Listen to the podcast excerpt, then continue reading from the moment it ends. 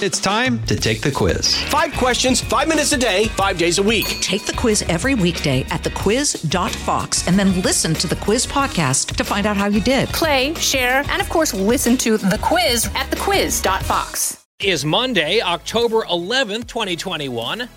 It's a new broadcast week unfolding before our very eyes and ears. Here on The Guy Benson Show, I'm your host, Guy Benson. Thank you so much for tuning in every day. We air Monday through Friday, 3 to 6 p.m. Eastern Time, and on demand around the clock at no charge to you on the podcast at GuyBensonShow.com or FoxNewsPodcast.com or wherever you get your podcasts. We always urge you and encourage you to listen live as the show airs between 3 and 6. You can do that through a whole variety of options, which are laid out at GuyBensonShow.com or on our great affiliates across the country we just thank you for listening no matter how you listen.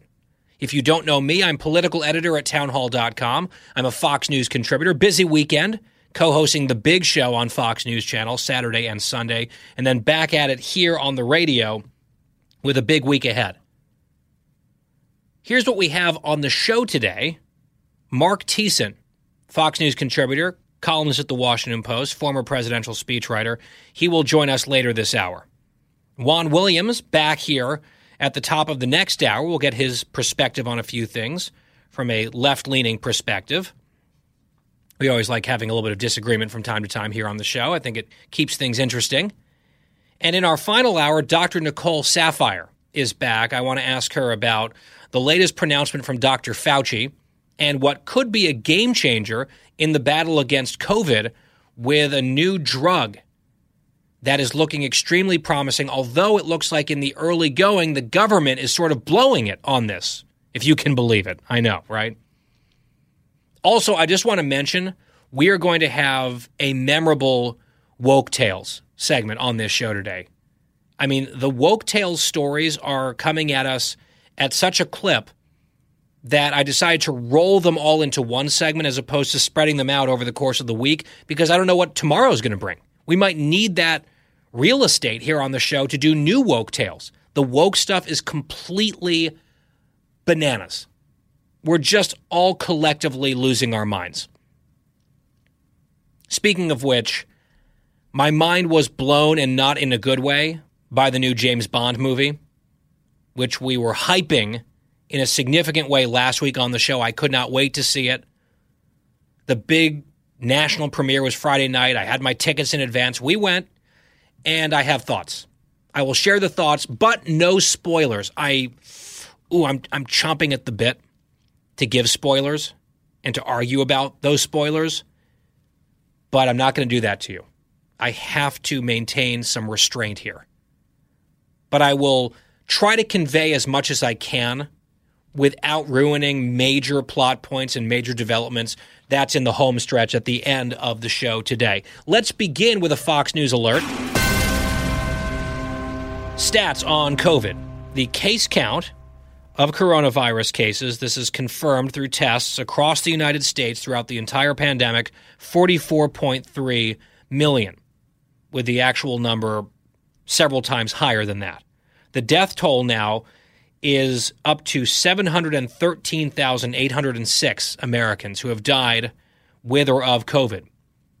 The Dow is off today 145 points at this hour currently trading at 34,601. Let's talk about the border, which I feel an obligation to do. And actually, it was interesting. Earlier today, we were doing our show planning meeting, as we always do. And Quiet Wyatt, our associate producer, brought this point up saying there's almost like a fatigue around the border crisis where it gets covered in fits and starts. There's a whole bunch of attention paid to it because something awful has happened. And then everyone kind of loses interest and moves on to the next thing. And then there's another disaster down there, right?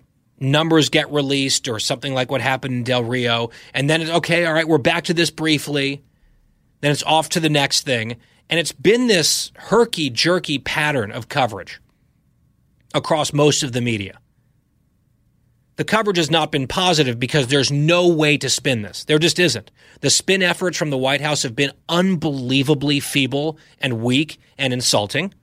And so the media has, you know, covered it relatively negatively because there's no other way to do it. They've just been kind of letting the news cycle move on. But I think it's part of our responsibility here to try to consistently cover it because the news continues. I know for some people you might say, oh, you know, gosh, here we go, another segment about the border crisis. As long as the crisis is ongoing and in fact getting worse on a number of key fronts, I think turning a blind eye to it is a huge disservice, not just to the people who are directly affected by it, not the least of which, by the way, are the men and women in Border Patrol who are fighting valiantly, but in a largely futile effort to get this thing under control because they do not have the support of the administration when it comes down to it. In fact, they have the contempt of the administration in which they serve. Right? When you have a president willing to embrace smears and lies, and that has gone uncorrected on the record, all the whip stuff, that has that stands. That has stood on the record, no correction, no apology. I wonder what happened to that whole investigation. Remember, Biden declared himself outraged, and everyone horrified was the buzzword. Whips, whips, whips. And then it turned out there were no whips.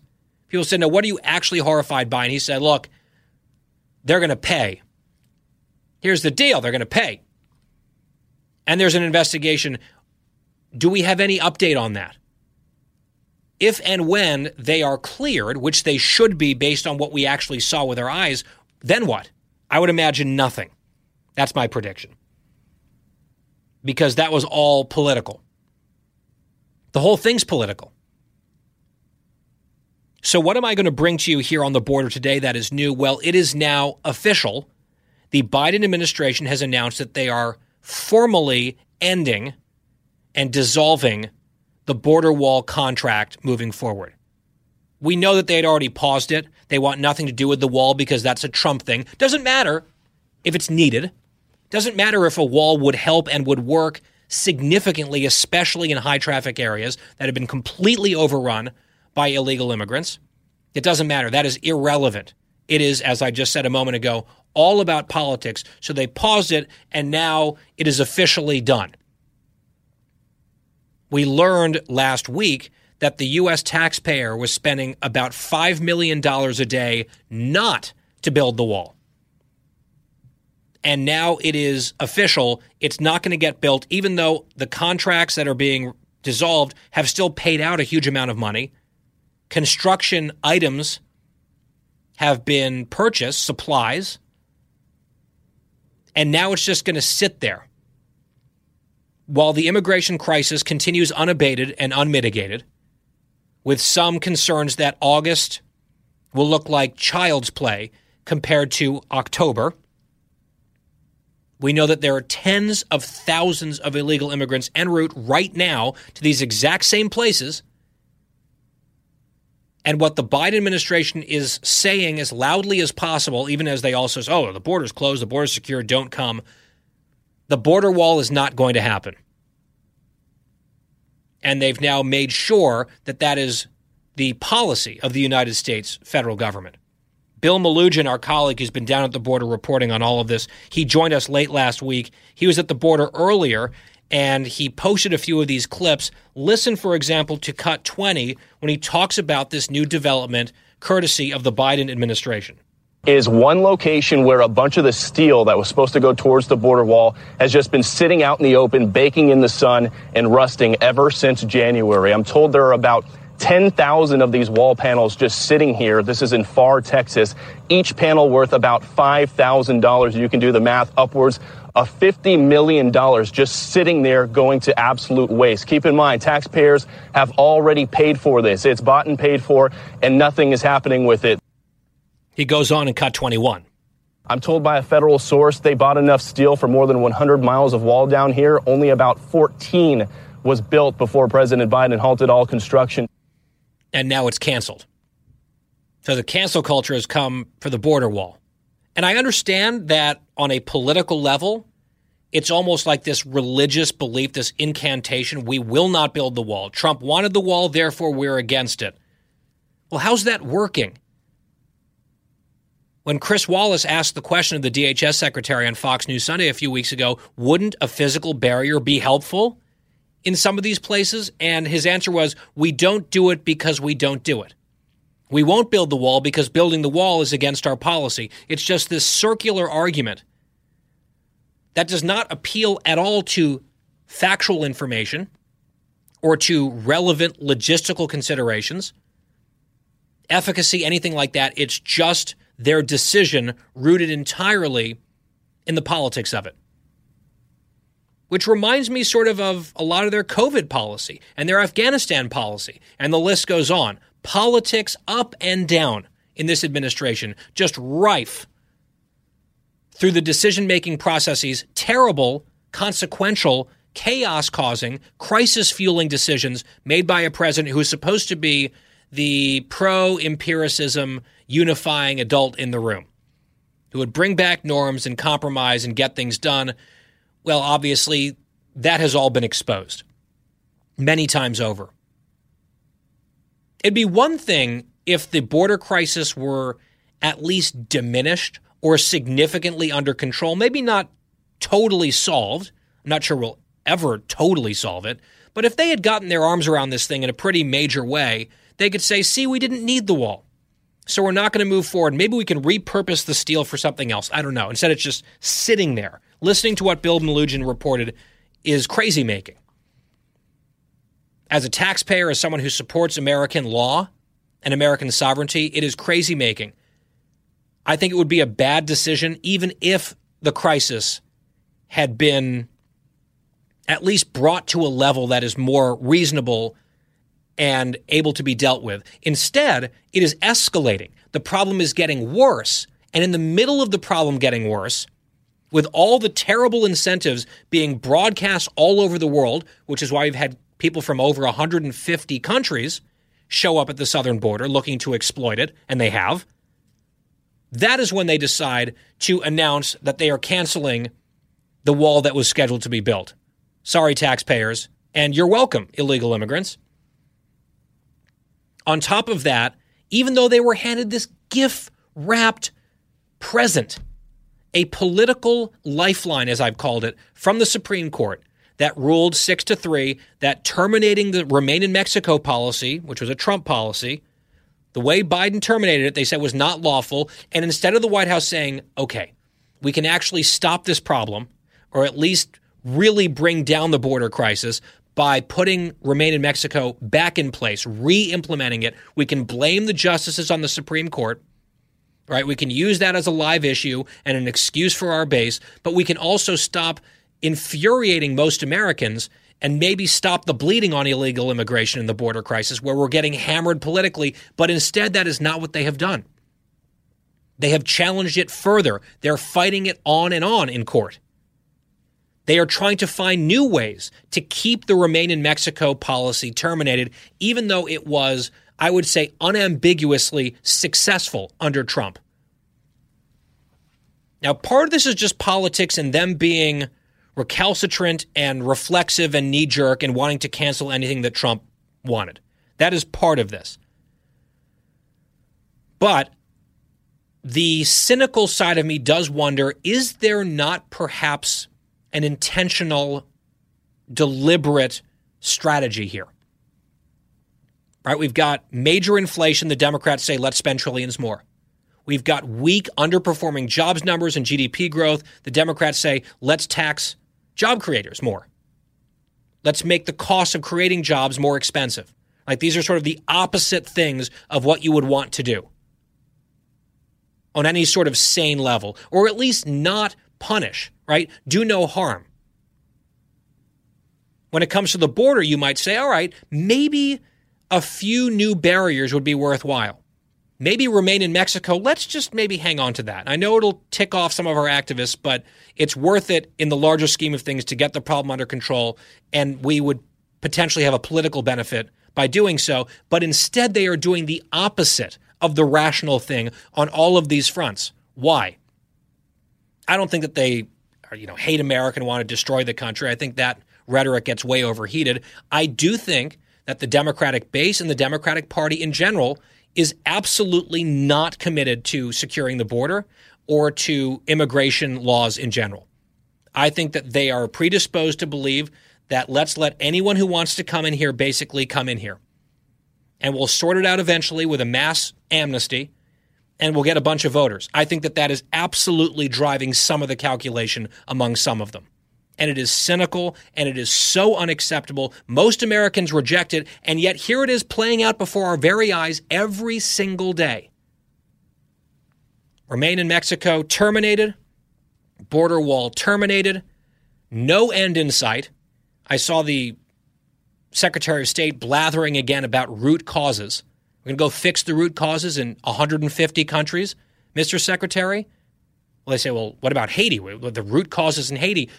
Most of the people who just came in from Haiti to our southern border, through our southern border, already had refugee status in Chile and Brazil. Are we going to go to the root causes in those countries as well? It is just laughable.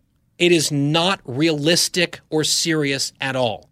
They've got their buzzwords and they've got their actions.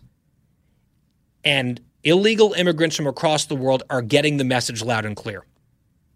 We've got to step aside. We'll take a quick break. Just getting started. A new week here on The Guy Benson Show. Thank you for tuning in. Stay with us. Fresh conservative talk. Guy Benson Show.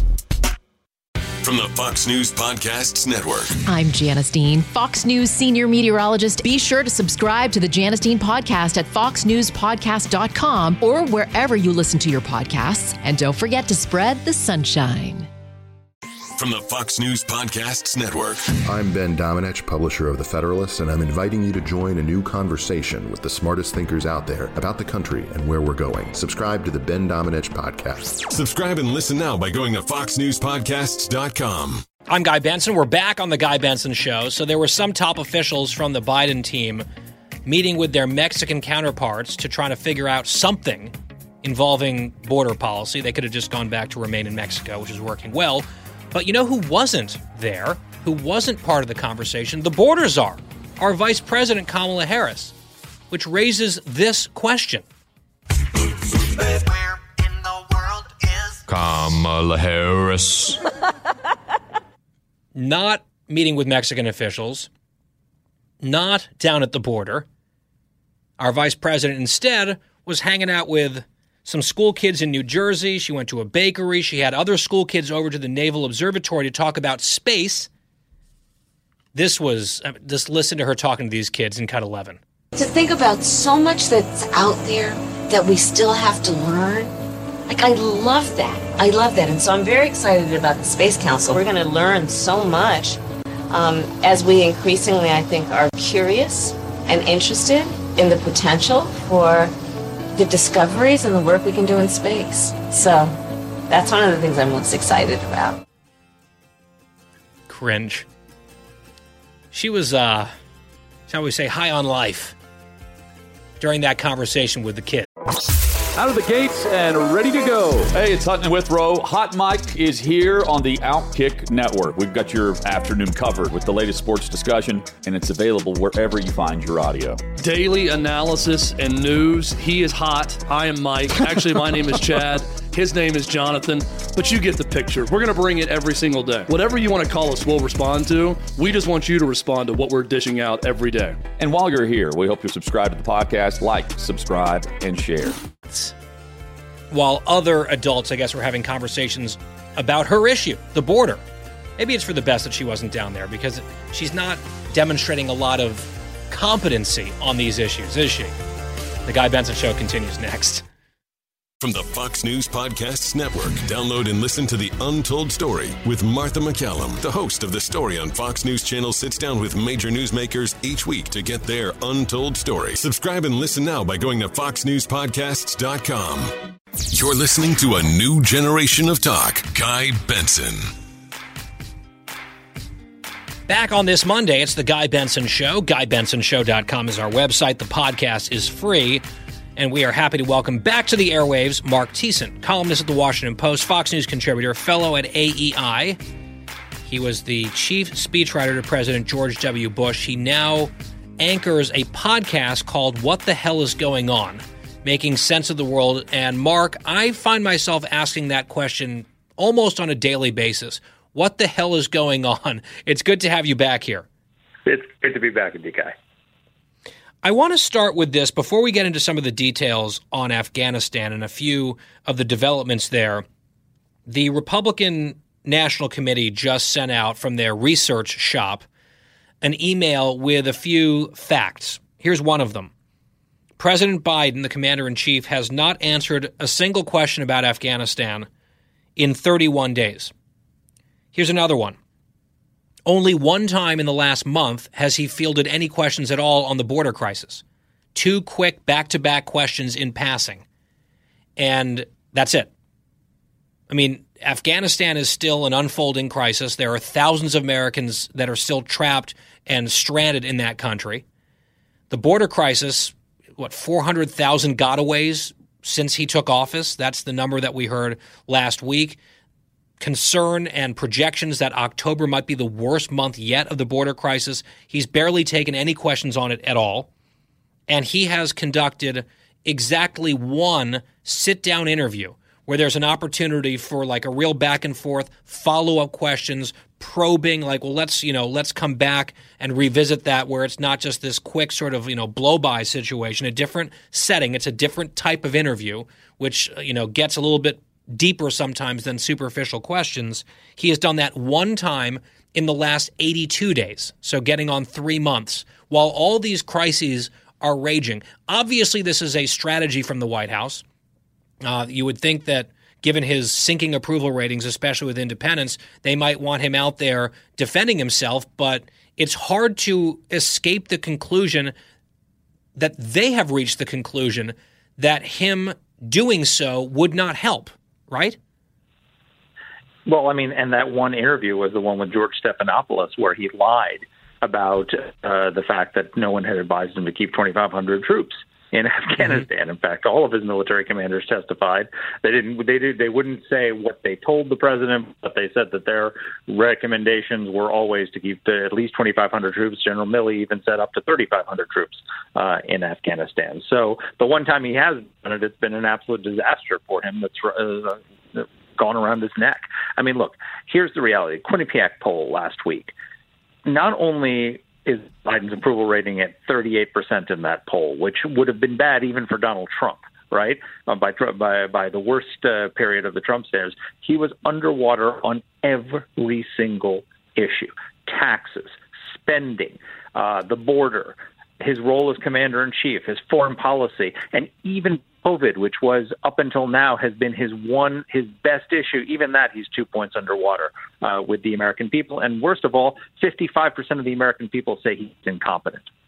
I mean, that is, you know, th- so if you're not willing to put your guy out there to take questions, it's because you're afraid of confirming that that suspicion mm-hmm. for the for the uh, for the other 44 uh, in the in the country. So yeah, of course he's not taking questions because he doesn't have any answers. The Quinnipiac poll is getting a lot of play and a lot of attention because the numbers are so gruesome for him.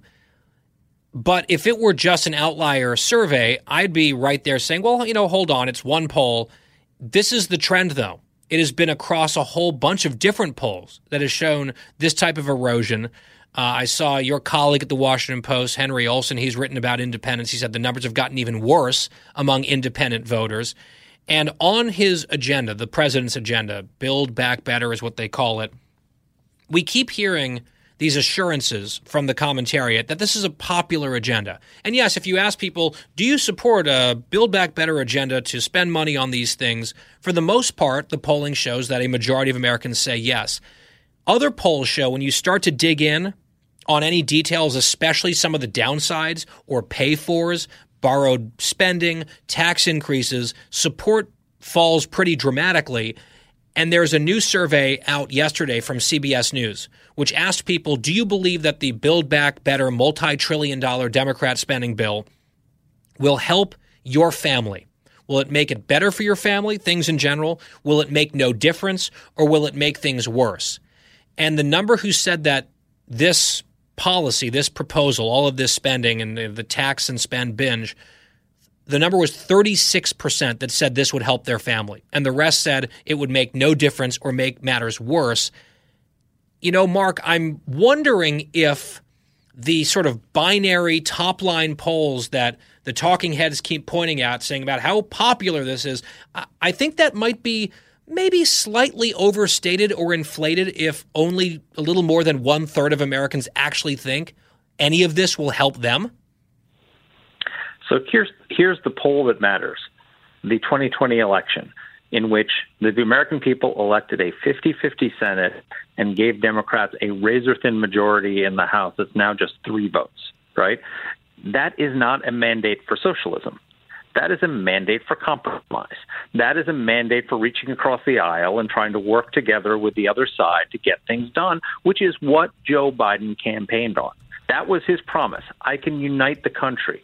I can bring. I, I, can, I can end the rancor. I can bring Republicans and Democrats together. Well, has he done it? No, he's not. He's not even tried on the one issue where he was shamed into into uh, do, doing a bipartisan bill his own progress, the infrastructure bill, his progressives have taken that bill hostage with his blessing. He was the first president in American history to march up to Capitol Hill to meet with his caucus and demand mm-hmm. that they take hostage his own one of his own priorities. Never happened in American history before. Taking it hostage unless we also pass a 3.5 trillion dollar socialist spending boondoggle that would that would insert the federal government into your life from cradle to grave. People don't want that. They want they want us to compromise. They want people to work together, and and the Biden administration and the Democrats can't seem to get that through their heads. I would note that the 2020 election that you just referenced, 50-50 Senate, and in the House, Republicans gained double-digit seats. Right? They gained, if I'm recalling correctly, 12. They gained a dozen seats when the expectation was they were going to lose ground further. And I think that buttresses the point that you're making. Mark, let's get back now to the issue of Afghanistan, about which the president has not answered a single question in 31 days. There are some developments, one of which is good. You may recall that story in the Washington Post, or actually it was in the Wall Street Journal, my mistake. Wall Street Journal had that story about an Afghan interpreter who had personally helped rescue Joe Biden when he and a few other senators were flying in a helicopter years ago, uh, roughly around 2008. And there was bad weather, and they had to land the helicopter in the mountains. This guy went and deployed with some of our troops and helped save and rescue Joe Biden and a few of his colleagues. He was one of the many thousands of our allies left behind with that promise that was made to him broken. And he was desperate. He gave an interview to the Journal. They called him Mohammed. That was the uh, sort of the the pseudonym that they assigned to him for the purposes of this story. That was early last month. The good news is he has now been rescued. He was driven out of the country with his family. It was apparently a very harrowing operation. It was conducted by our veterans. It was a private operation. They say they got some cooperation from the Pakistani government, from the U.S. State Department. I'm very glad that this guy got out. There are thousands of others like him who have been betrayed. And the ongoing reality, Mark, is that this is being undertaken, these efforts are being spearheaded not by the government of the United States that made the promises, but by American warriors, veterans, and other people who are desperate to keep some promises and salvage our national honor. This is not the Biden administration taking the lead on this. They're a bit player at this point, and in many cases, a bystander by choice. Yeah. How how is it that we've that we I mean I first of all it's a both a good news story and a bad news story. It's a good news story in the sense that this is what's great about America. This is, goes back to de Tocqueville and he talked about the, the private the private communities and private action of the American people that we the, the, that we do. The, the fact that these veterans who who have gone who uh, are willing to go and risk their lives and and do these again. things to get to get people out again. I mean, you know, the reality is We've pulled out of Afghanistan. There are no U.S. combat troops in Afghanistan. There are Americans in Afghanistan. They're, they're just not. They're just not U.S. Uh, soldiers under and people on the ground getting these people out. So it's it's a beautiful story about America. It is a disastrous story about the Biden administration. How dare he leave it to veterans who've already served, done their duty, to have to go and get these people out?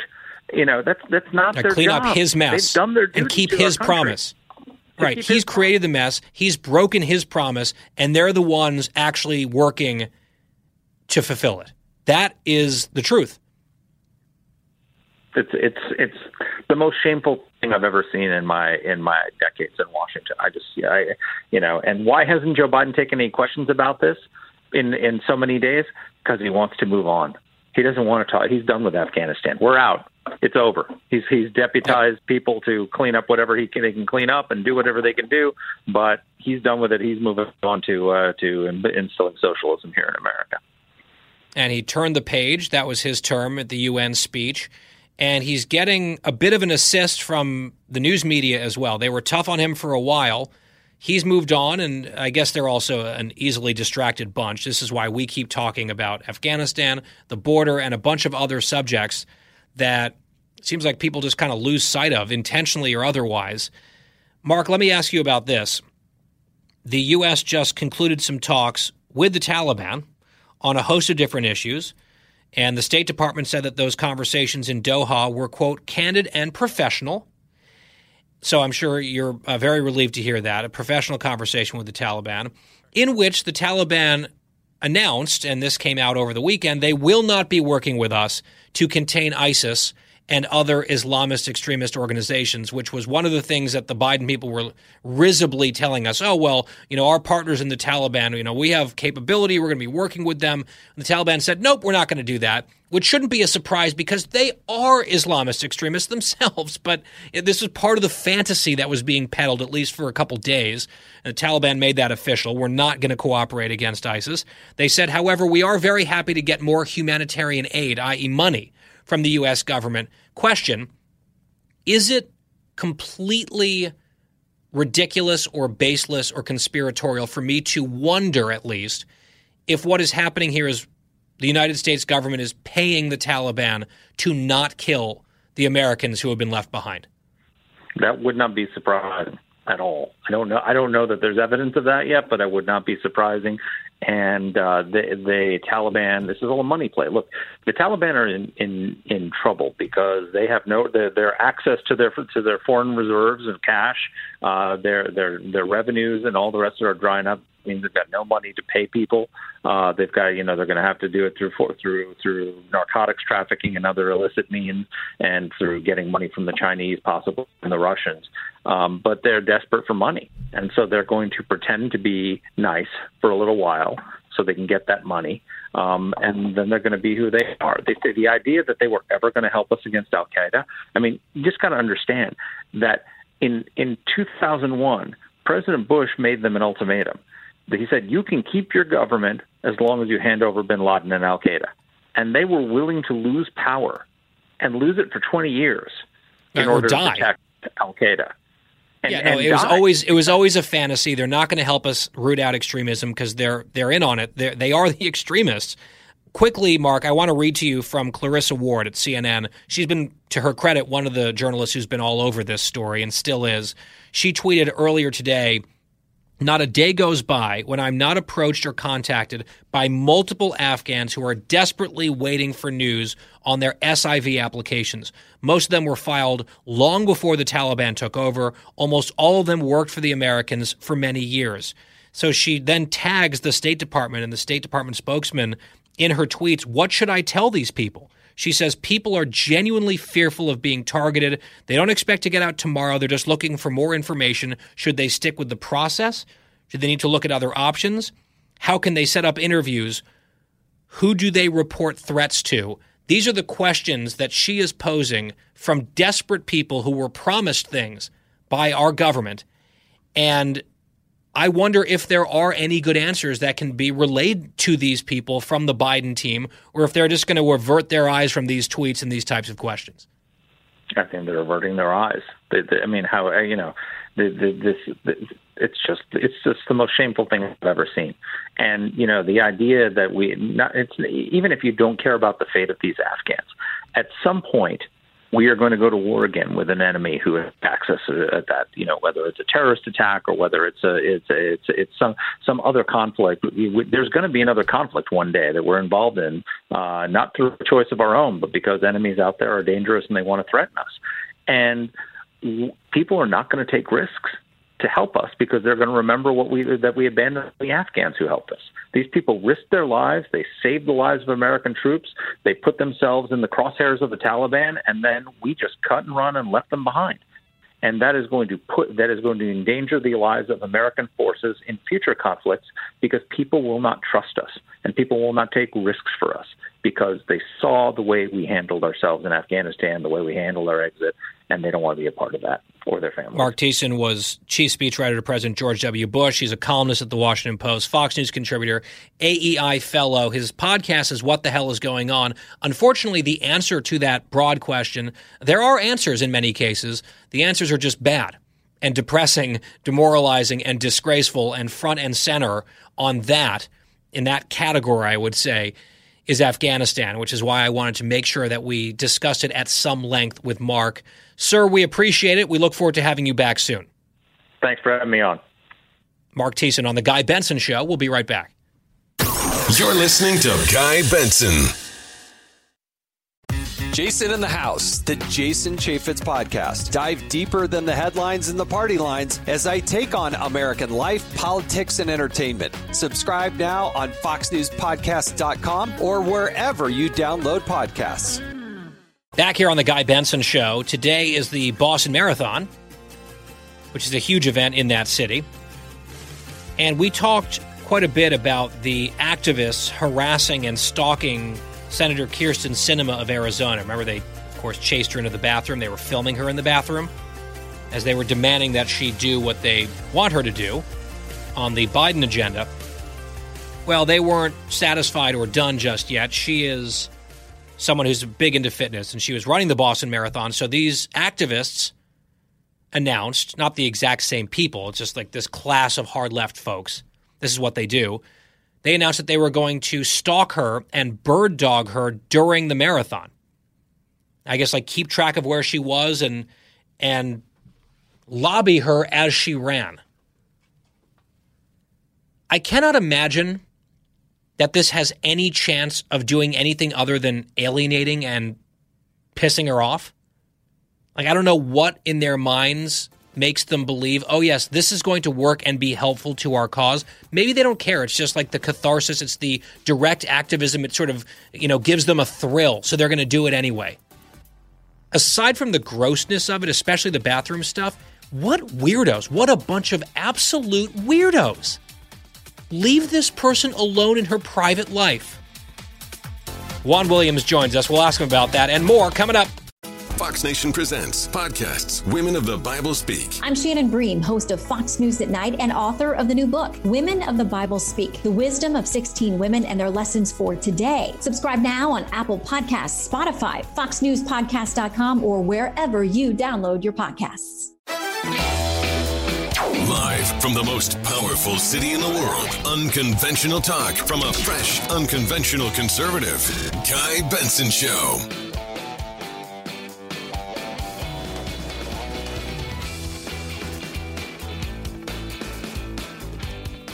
It's a new hour here on The Guy Benson Show, our middle hour of three.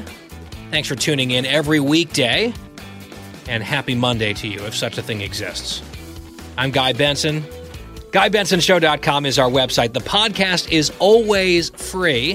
Before we get to our next guest, let's bring you a Fox News alert and just an update from New York, where the Dow closes down 250 points to 34,496. Just a down day overall on Wall Street. With us now is Juan Williams, Fox News analyst, columnist at The Hill, author of multiple books, including What the Hell Do You Have to Lose? Juan will be on the panel tonight on Special Report with Bret Baier. Juan, welcome back to the show. Good to have you. My pleasure. Guy. Hey, Guy, before we get going, should uh, should that batter have been allowed to score in the uh, Tampa Boston game last night once the, oh, the Boston the outfielder runner? knocked the ball over the fence? Yeah, so I watched the play about a thousand times. I didn't watch the game. I watched the late game with the White Sox uh, showing some some life and beating the Houston Astros in Game Three. I didn't see the Red Sox walk off win, but I did see that play because it was being broken down all over sports media. My understanding is that the umpires got the call right based on the rule as it's written, but the rule as written to me seems absolutely crazy because the runner would have easily scored effortlessly if the ball had even been cleanly fielded by the right fielder, let alone knocked by the right fielder inadvertently over the wall. And to see Tampa, I mean, you know, if I were a Rays fan, I would be really mad. Even though it's the letter of the law apparently was upheld, that seems like a nutty rule to me because that's a run that should have scored. Yeah, and it changes the momentum of the game, and it changes Totally. directions in terms of how Boston and Tampa went about the bottom of the inning. So to me, you know, it's one of these things. It's like a schoolyard thing for me because I'm not a fan of either team, but it's just wrong. It's just not fair. And I know you're going to tell me, "Hey, Juan, life's not fair," but that rule is crazy. I don't know how they even came up with such a rule. Imagine if you did it. Now, I don't think the Boston player did it intentionally, but if he did it intentionally, you're telling me the same rule would apply? That's a bad rule. And I, guess, and we don't have to get too far into the weeds, maybe we already have, but the rule, I guess, depends on where the runner was at the time of the pitch as opposed to where the runner was at the time that the ball went over the wall, which seems to me like the more important question about whether a run should count. And I know there's ground rule doubles, you know, rules that have existed for a very long time, but in that case, to have the defensive player, the defending player, the right fielder in this case, knock the ball out of play and to have an easy run that would have scored. And the other guy, the batter, likely would have had a triple, at least a double, to send them both back based on this rule. Then they don't take the lead, even though they were going to. And then Boston walks off with a home run in the bottom of the inning. That's got to be maddening if you're a Rays fan, but they've got a shot to come back and bounce back. They'll have to do so tonight, or else they could get bounced out by the Red Sox. Juan, are you rooting for anyone in these playoffs? I know your Nats did not have a good season. My Yankees gone in the wild card game. Do you have a rooting interest? Not really. Uh, you know, I'm more of a National League guy because I follow the Nationals so closely. Uh, so I'm very interested in the LA San Francisco series. I think right there you're deciding who's going to be the world champion. Uh, I do think that's the you know critical series. So to my mind, it's a great matchup. I tend to because now Los Angeles has two former national players. Max Scherzer Right. and Trea Turner. I have a Right. rooting interest for them. On the other hand, you know, I love underdogs. It's just me as you get to know me, guy, and I think San Francisco was was rated as one of the lowest teams going into this season, and they come out as the top team in terms of wins in the National League. How can you not root for guys who are putting it out like that every day? Yeah, I mean, I'm. I have some teams that I'm rooting against. Right, there are some teams that I definitely do not want to succeed. Houston and Boston, in particular. Uh, and if they both make it to the ALCS, then it'll just be sort of like you know, uh, I, I don't even know who I'd root for. Honestly, at that point, that's a tough choice. But I'm rooting for the Chicago White Sox. A good buddy of mine from college works for them. A few of my other friends are big White Sox fans. Uh, I like to see Milwaukee doing well. I think that's exciting for them. Um, the Braves were very nice to me when I was down there earlier this season throughout the first pitch at their beautiful ballpark. So I think they got screwed over with the All Star game. So I'm kind of rooting for them a little bit, even though I never rooted for the Braves in the past. So it's also kind of fun to, to just watch the excitement and drama of playoff baseball. It's just disappointing when your team isn't involved. And I don't want to talk more about the Yankees because I'll start getting frustrated. They need to make some changes. All right, Juan, let's move on from, from baseball to a few other topics, including before we get to politics. We just celebrated last week the 25th anniversary of Fox News, and we have had a bunch of people from Fox on the show, and they've given some of their reflections. You are one of the few who has been here for the whole time, all 25 years, which is pretty cool and extraordinary. As you look back across your career here at Fox News, a quarter century and you really, you know, take a step back from the day in and day out of being on air and just look at what this place has meant to you and your career as someone who is often, I would say, outnumbered ideologically on opinion shows or, you know, on panels and that sort of thing. Uh, what are your thoughts as a, you know, center left liberal Democrat being a member of the Fox team since day one?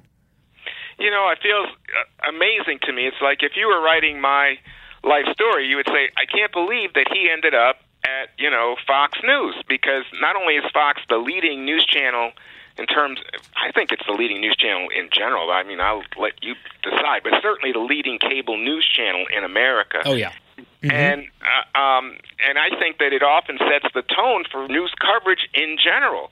Um, so you know, when I think uh, you know going back, you know, to 1996 when things were getting going, Roger Ailes, who was then the president and the head, he was starting it with Mr. Murdoch. Uh, you know, he approached me, and I had been working for CNN, and I remember my wife said to me, "Why would you leave CNN? They're the brand name in cable news." And I said, "You know, I really." think the world of Roger Ailes, and you know he had been a source for me when I was covering the Reagan White House and then Bush, and uh, you know I think he he's a, a real smart guy. I think let's let's give this a shot. And uh, I didn't know how conservative it would become, but to my mind, you know what? I think that it is astounding I mean, literally, Guy, if you look back at the media landscape of the mid 1990s, to think of Fox News as being at the top of the hill, it's it's almost you would have to say you're a visionary, you're a prophet. So I can't claim to be any of that. I just say I was lucky to get on early. As as you point out, I'm a unicorn. Well, you took the risk. Yeah, I right. You had to take that risk. Right, but I believed in the people, and I, I believed in the enterprise. And by the way, at one point in my journey, you know, obviously I say things that are unpopular on the left and the right. And you know, Fox mm-hmm. has never ever said to me, "Hey, you know, because you're you're not predictable and because you say things that some people find crazy, they've never thrown me out the door." So I got to say thank you. Yeah, I think that's also important. And I know people sometimes, oh, why do you have Juan on? Why do you have some of these liberals on? Well, it's just so boring if you're just sitting around constantly agreeing with everyone all the time. What's the point? What's the point of that? Juan, I have to say this about Fox before we get to politics. I saw some of the flashback clips around the anniversary. And some of those early days, like Fox News Sunday editions where you were on the panel, it looked like you were filming in someone's living room or something. I don't know where you were, but seeing that compared to these beautiful new studios that we have in DC and New York, I mean, night and day, early days versus, you know, an established sort of. Uh, uh, gorilla, huge, you know, 500 pound gorilla in the news industry that Fox has become it's got to be kind of cool for you to have been there for every stage of it. It is cool. Let me just tell you, you know, when you just said that, it sparked a memory, guy, because early on, we did Fox News Sunday literally from a garden here in Washington, D.C. It's a historic garden, but we were just out in the garden because we didn't have a good studio. So we're trying to set up lights. Marty, uh, you know, all these people who now some are gone from the the company but we, they were such really, you know, guerrilla fighters in terms of getting Fox established and everybody naysaying us and saying, oh, you know, you guys, how are you even going to get distribution? A number of the mm-hmm. big cable companies wouldn't put us on.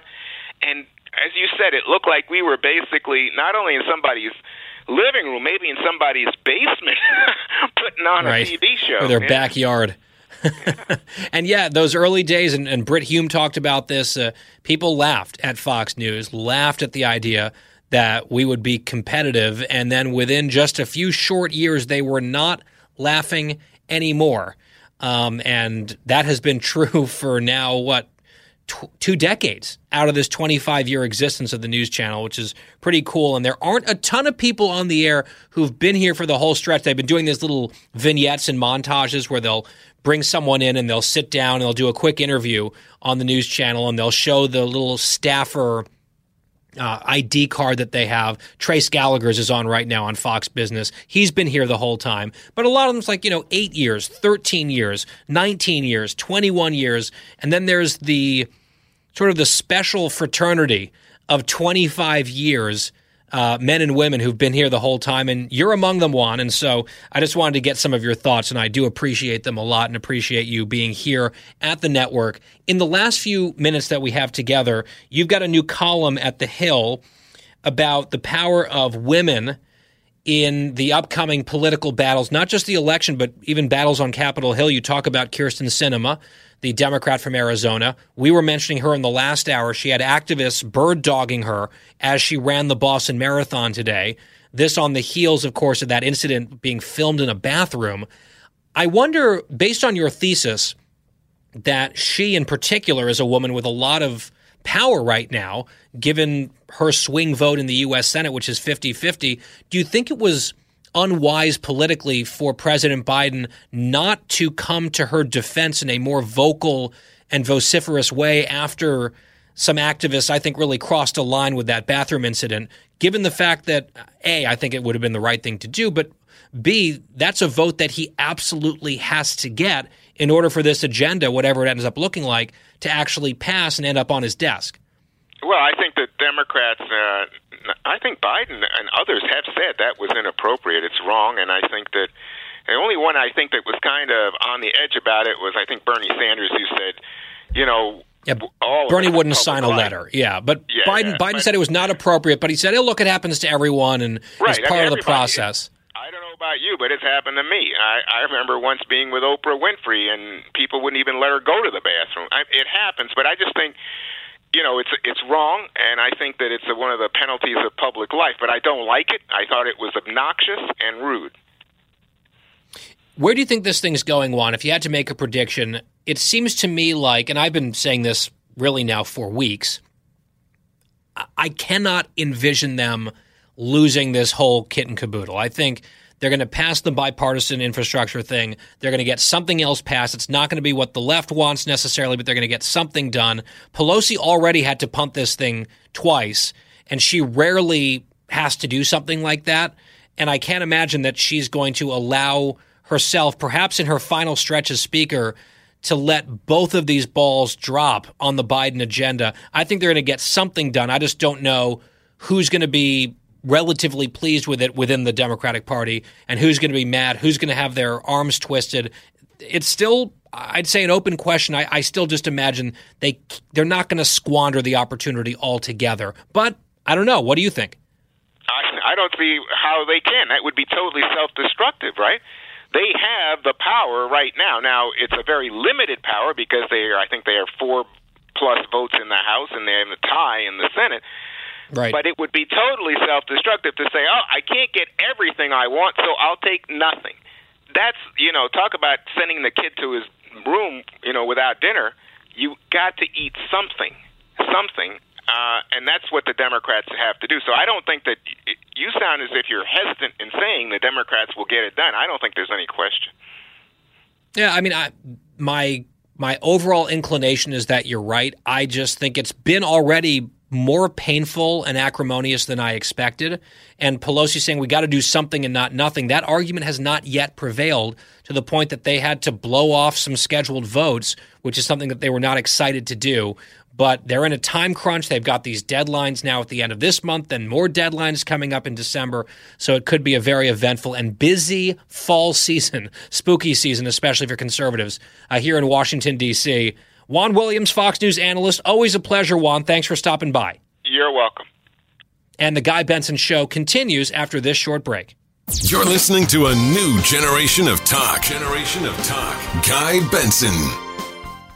It's the Hemmer Time Podcast. Fox News Channel's Bill Hemmer takes you one on one with engaging personalities covering the critical issues of the day. Find Hemmer Time now by going to FoxNewsPodcasts.com. America's listening to Fox News. I'm Guy Benson. We are back. Just a quick programming note for this evening. I'll be joining Fox News Primetime in the 7 p.m. hour with host this week, Jesse Watters. So that'll be an adventure. See you in the 7 o'clock hour Eastern Fox News channel. Well, this was an interview that was rather interesting. Have you seen this? It's gone viral. Ben and Jerry from the uh, ice cream company they sat down for an interview about politics and business and other things, and they're you know crunchy, crunchy leftists. and they were interviewed by Axios. And we mentioned this story a while back that the parent company or the company that now owns and sells Ben and Jerry's was no longer going to sell the product in the West Bank in solidarity with the Free Palestine movement and as a criticism, apparently, of Israeli policies. So it was like a quasi boycott of Israel, even though it was not really hurting Israel, it was hurting Palestinians. But the the purpose of it, the signal being sent, was a political one directed at Israel. Not necessarily a surprise. These are leftists. A lot of their hardcore left wing fans had been agitating for this on social media and dragging Ben and Jerry's. Why aren't you doing this? Why aren't you stepping up your game against Israel? So they decided to go ahead and offer this gesture. So they were asked about it versus other gestures that they have chosen not to make. And this is so brutal. In cut 24, the answer here from uh, one of these guys who runs the company. Listen. You guys are big proponents of voting rights. Why do you still sell ice cream in Georgia? Texas, abortion bans. Why are you still selling there?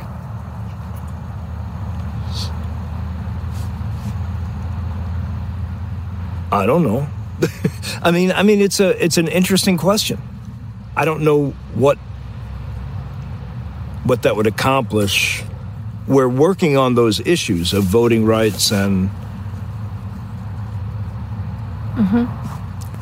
I don't know. I, I, you know, I mean, I think you ask a really good question, and I think I'd have to sit down and think about it for a bit. Yeah. Well, he thought about it for quite a bit before he said anything. We didn't edit that at all. Long pause.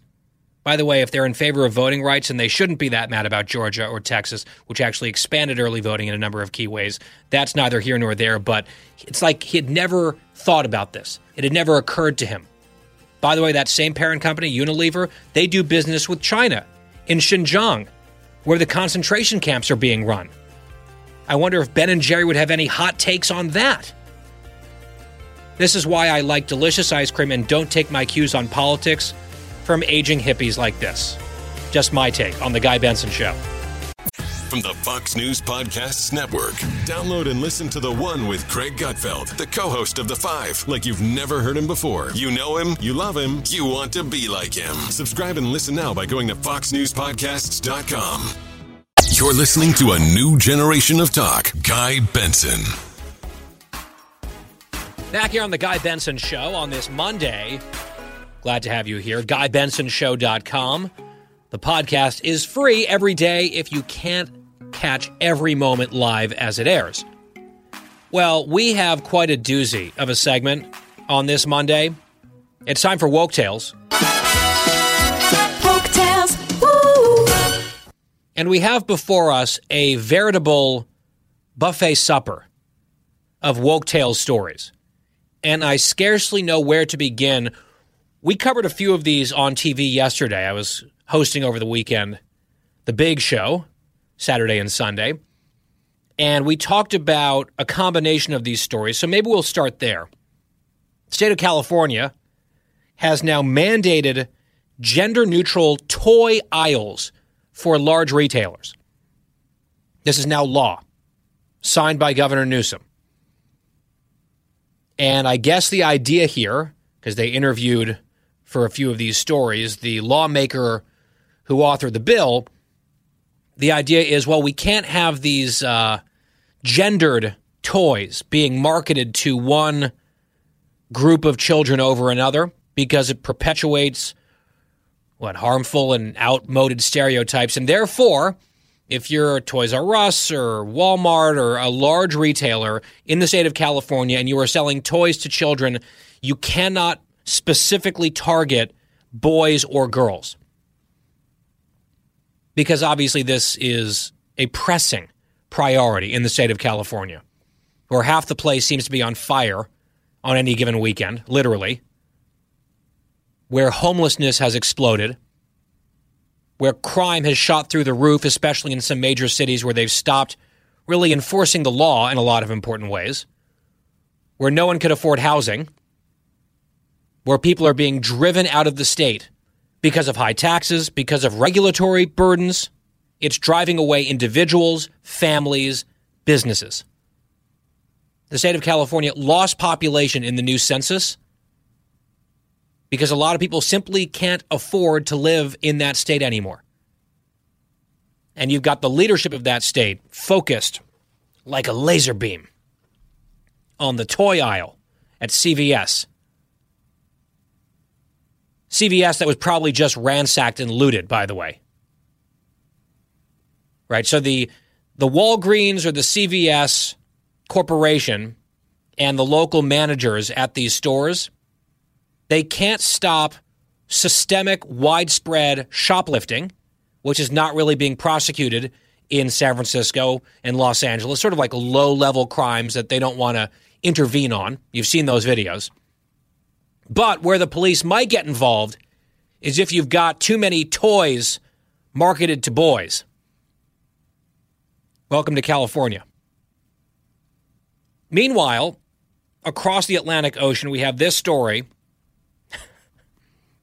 British Airways has now publicly announced something about their announcements. When you get on the plane, settle into your seat, right? The flight attendant or the pilot gets on there and gives you some info about what to expect. The flight's going to be this long. There's some turbulence over Nebraska or whatever. Sit back, relax, and enjoy your flight. Well, what they are not going to do on British Airways anymore is address these announcements to ladies and gentlemen. Because you see, it is just not sufficiently inclusive. Ladies and gentlemen, I guess, is too exclusive and not diverse enough, so they're not going to say that anymore. Now, look, they can do what they want. I think the likelihood of anyone not getting aboard their flight because they're offended by ladies and gentlemen or offended by British Airways suggesting that they should be offended by ladies and gentlemen, I think that population is minuscule. But sometimes with these types of stories, you do just have to ask out loud the question what the hell are we doing here? And this was a point that I made briefly on TV yesterday, and I've made it at greater length here on the radio as well. I think that we can and should be an inclusive, welcoming, kind, respectful society. I think when possible, we can accommodate people when it comes to their self identity, how they want to be referred to. I think going out of our way not to do that can be rude and pointless and mean spirited. So I think that we can, again, show kindness and empathy while affirming the value of every person, while also not completely uprooting everything that we do and changing the English language, just altering the plain meaning of actual words. And without engaging in these types of virtue signaling, preening displays that seem to be directed at appeasing a tiny, microscopic fraction of activists that do not represent anything close to mainstream culture. Think of it this way 99% of all of us are cisgendered right? The number could be a little higher, a little lower, but let's just ballpark it at 99, probably 99 plus percent. Which means that almost every single person on earth identifies as their birth sex. Now, there is some fraction, a small one, of people who are transgender or non binary or gender fluid or identify as some other category do we need to change everything that we say and do and how we refer to people? Do we need to erase women, for example? We've talked about this with breastfeeding, mothers, women. Like that stuff is getting thrown out in the activist world and in institutions that are governed by activists or live in fear of activists. You are seeing erasure of just basic common sense, plain meaning of words and institutions, phrases, identifications, etc. Where it's like now problematic to even talk about women as being mothers. This is how we get these cringeworthy formulations like menstruating people, birthing people, chest feeding. We've discussed this all previously on Woke Tales. Saying ladies and gentlemen on a public address system to get people's attention is not offensive. Almost every single person in the world would consider themselves in one of those categories and would not be offended by being referred to as either a lady or a gentleman, including a lot of transgender people who identify as a lady or a gentleman. So, what you have left over is an even slimmer number of people who might potentially, hypothetically, be offended by being called a lady or a gentleman. And I dare say that a good number of them would not be offended they hear the phrase, ladies and gentlemen, they understand that applies to almost everyone, and they're not going to be upset or triggered or furious or starting boycotts or whatever based on that. So as we do this math, there's a slimmer and slimmer sliver of people left who might hypothetically be offended or decide collectively in a little activist group, little clique, that they're going to at least feign offense to make some sort of a big deal out of this. Was this a crisis? Was British Airways under pressure from someone to stop with ladies and gentlemen? To what extent are we going to allow a fraction of a fraction of a fraction of our society to change the way that we all talk and to change our culture? And if they have a really strong case for why, I'm open to an argument and to have that discussion. Language evolves, standards evolve, things change. Everything has to remain exactly static, exactly the way it is forever and ever. That's not how language works. It's not how societies work. It's not how human nature works. But if you're going to ask people to radically alter in the blink of an eye how we talk about a lot of things, based on the ever changing, capricious whims of a teeny tiny handful of people, you need a pretty compelling reason. And I don't see a compelling reason forthcoming. I see companies and individuals and universities, etc., who are scared of appearing in any way, shape, or form less than fully woke. And so we get these types of declarations. And oh, by the way, on the toy aisle story in California, I saw that Legos is now apologizing or something and saying, oh, there's some new study of kids and their development and gender roles and stereotypes, and they're going to work to erase gender stereotypes in their Legos. So you can rest easy.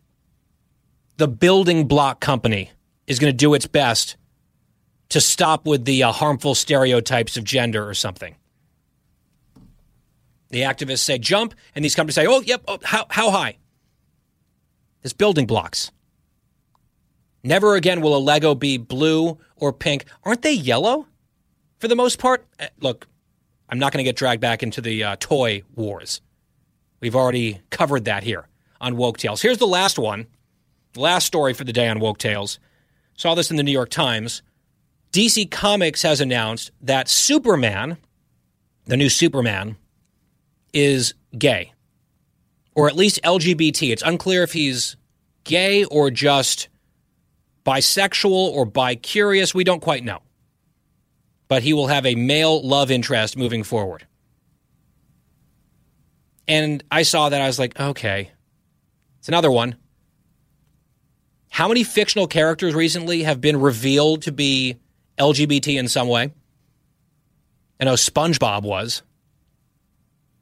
There have been other superheroes as well, where they, it seems like every few months someone wants to make a splash and get a headline. Disney, we've talked about this, like once a year, there's a headline about the first ever openly gay Disney character, you know, shattering the glass ceiling and breaking ground, even though it's happened four or five times now.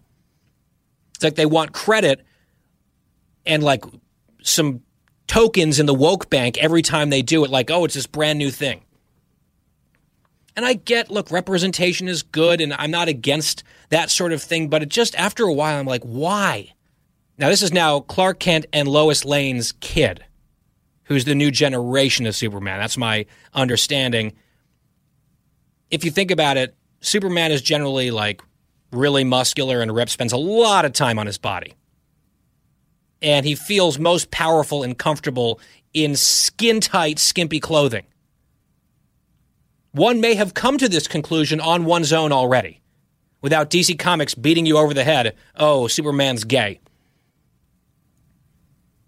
What annoys me more about this story, where I just roll my eyes, is the new character, according to DC Comics, is going to be politically active. So you can stop holding your breath for that. Thank God Superman is going to be politically active. He's an environmentalist. Plot lines, apparently, in this comic are going to include school shootings and deportation and protesting against deportation, climate change. Doesn't that sound fun? Doesn't that sound like a fun, escapist, whimsical adventure? And I understand superheroes have always grappled with larger questions of morality. That's part of the shtick. But with wokeism, there's nothing that can be left to interpretation. There's nothing that can be subtle. They cram it down your throat as explicitly as possible so no one can possibly lose the meaning of what is good and what is bad. And woke is good and unwoke is bad. I see the current creator or writer of the Superman comic was quoted as saying, The idea of replacing Clark Kent with another straight white savior felt like a missed opportunity. Yeah, so they're going to replace him instead with a gay white savior, I guess. He'll be at a Green New Deal rally with his boyfriend making out, then he'll disappear. He'll reemerge, poof, flying through the air. Someone in Metropolis has been misgendered and that will not stand. Not in this Superman's universe. And people will shout as they see him go by They're a bird! They're a plane! Because you don't want to assume that it's a he, right? Being LGBT isn't really even that cutting edge anymore. I don't think we should rest until every fictional character is at least non binary. So we can call Superman they and them just to be safe but do not say that they are flying faster than a speeding bullet because, you know, guns. Superman's against those. And Superman is a woke activist who is LGBT in some way.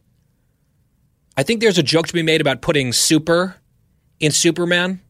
I think that's the type of joke that I'm allowed to make as a gay man, but you never know what the rules are at any given moment. So perhaps I won't connect those dots and make that joke explicitly. Although you probably just laughed, didn't you? In which case, shame on you. Problematic laughter is also banned, especially during woke tales on The Guy Benson Show. You're listening to Guy Benson. That- Living the Bream is a podcast hosted by Fox News Channel's Shannon Bream, sharing inspirational stories, personal anecdotes, and an insider's perspective on actions and rulings from the High Court. Subscribe and listen now by going to foxnewspodcasts.com. America's listening to Fox News. Back here on the Guy Benson Show. When we come back in the next hour, Dr. Nicole Saphier is going to be here talking about COVID, some breakthroughs, and some head scratching decisions by the government, and a new head scratching statement by Dr. Fauci. That's all coming up. I do want to mention this because it plays into at least part of the discussion that we're going to have. I saw this tweet, someone sent it to me, where a teachers' union in New Jersey, Essex County, heavily Democratic county, members of their teachers union went to an equality ball for the LGBTQ community. These were, I guess, uh, members of the teachers union who were in attendance. And they took a bunch of photos at this gala. And they're posing and they're smiling and here's some people on stage and they're sitting around taking photos and here's another selfie and they are indoors and they are not wearing masks. Now, I'll remind you that all the students that these teachers teach are required in New Jersey to be wearing masks seven hours a day. Even though data out of studies, for example, one out of the UK recently, a huge study out of the UK, showed that children who are unvaccinated are less of a risk for death from COVID than even vaccinated adults who are already at a very low risk. So, the school masking stuff, you know my position on it. I think the data has been pretty clear. But here are the teachers' union representatives at a big indoor party without masks, taking photos, publishing them on the internet, when their students, based on reasons that are completely baffling and not rooted in science, they have to be in school wearing masks all day long. Even though there's a new story I saw from the Atlantic showing that kids are having trouble recognizing each other with masks on and schools are trying to figure out what to do about it. Well, what they can do about it is take the masks off the kids' faces because there's no science supporting it. By the way, these teachers got called out and down went the tweet. Down the memory hole, disappeared from the internet, but we saw it they did it because the rules only apply in certain cases. Absolutely maddening. We'll get into that and more with Dr. Saphier straight ahead. The final hour of The Guy Benson Show is coming up.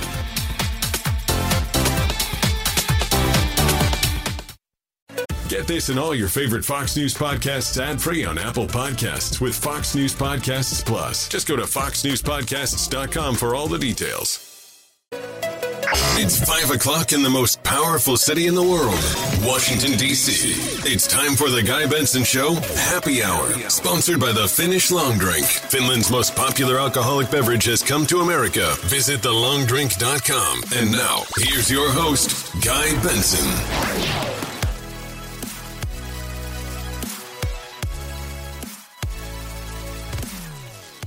It's our final hour here on The Guy Benson Show. A new week on the program.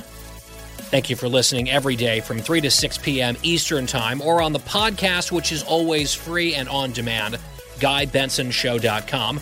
And the happy hour is brought to you by the Finnish Long Drink. I had a couple as promised over the weekend. So good. TheLongDrink.com is their website. You can find out where they are sold near you. They are expanding. You can also order online. TheLongDrink.com, 21 plus only, and please drink responsibly. With us now is Dr. Nicole Saphier, board certified medical doctor, senior Fox News medical contributor. She's a best selling author. Her most recent book is Panic Attack Playing Politics with Science in the Fight Against COVID 19. Dr. Saphier, welcome back. Thank you for having me, Guy. I want to get your take first on what seems to be potentially a breakthrough, game changing drug from Merck. We've mentioned it on the air here previously. It's this pharmaceutical company has come up with what appears to be a successful therapeutic that treats people in the early stages who are infected with COVID 19. This is different than antibody treatments, which are much more expensive. That's my understanding. This would be in pill form. And uh, apparently, reportedly, it just performed off the charts in the clinical trial. And they're trying to fast track this thing with the FDA for approval. What can you tell us about this drug? And if things go the way that it looks like they might, or that we hope that they will, what difference could this treatment make? Well, guys, for the last year and a half, we have been telling people you need to be hunkering down because we don't have a vaccine to prevent infection from SARS CoV 2, and we don't have effective treatments to keep people out of the hospital. Well, here we are. It's October 2021. We have ample access to very successful vaccines that continue to keep people out of the hospital and saving lives. And now we have what could be a game changer when it comes to a treatment for COVID-19. Now, in you know, we've heard in the past we have remdesivir, which is another antiviral medication, one that shows a mild benefit if given in the first 48 hours of symptoms. But the problem with that one was it's you have to be given IV, and it was only approved of people in the hospital. So how is that really going to work if the goal is to keep people out of the hospital? Well, you can really only get this expensive medication via IV if you're in the hospital. So no wonder it wasn't the game changer we were wanting. And then we had the monoclonal antibodies, which is approved for outpatient, and it does actually show to work. But again, you need an infusion site for this. This is not something that's easily taken. But now here we are with Merck's molnupiravir, which is an antiviral, works differently than remdesivir but it is shown, well, first of all, it's a pill that you take a couple times a day for five days. And in the study that has been released, now mind you, it hasn't been peer reviewed yet, But in the study, it shows that it has reduced hospitalizations and deaths by about 50%. That's just about the equivalent of Tamiflu, what we have, what we use every single year over and over again for flu to prevent severe infections of the flu. So this is a good step forward for us. This is an easy to obtain medication. People can get it from the pharmacy with a prescription from their doctor when they're having mild symptoms. And it may just save their life and keep them out of the hospital. That's what we've needed. Yeah, I mean, it would be huge. And then you're looking at the whole array of options here for preventing severe illness in multiple different ways, starting with the vaccines. Then, of course, you have natural immunity as well in a lot of people, which is quite powerful and would seem to be durable based on some of the data. Then you have some of the earlier treatments that had flaws or maybe weren't perfect, but or at least were something. Then the monoclonal antibodies. And now, on top of that, an ingestible pill that you would take, like Tamiflu. You look at that whole menu of options, doctor, and it really feels like at that point, if they approve this for widespread use, I don't understand why we would not, at that stage, drop almost all COVID related restrictions because there are vaccines available to everyone who wants them, boosters for those who are most vulnerable, those have been approved, and I'd imagine probably more will be approved down the line. You'll have the natural immunity component, you'll have the inpatient treatments, now the pill form of treatments the antibodies, I mean, when you add that all up, that is a really significant arsenal against this virus that we did not have for most of the pandemic. Now we do, and, and we're looking forward, hopefully, to this Merck drug being approved. Why wouldn't we then have a new status quo where we would revert back basically to total normalcy? Well, Guy, that's a great question. And I can tell you it's really because the United States as a whole at this point, our risk perception and ability to live with everyday risk is completely askew. People uh, still feel that we need to get to zero COVID, that they need to be assured that they will not be infected by SARS CoV 2 and that they will not have a severe outcome. But unfortunately, we can't do that.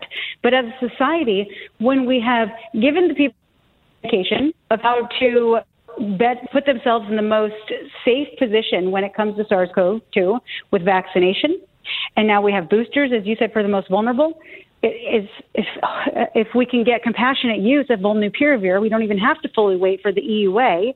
We can get this readily available to people, and we can start moving forward.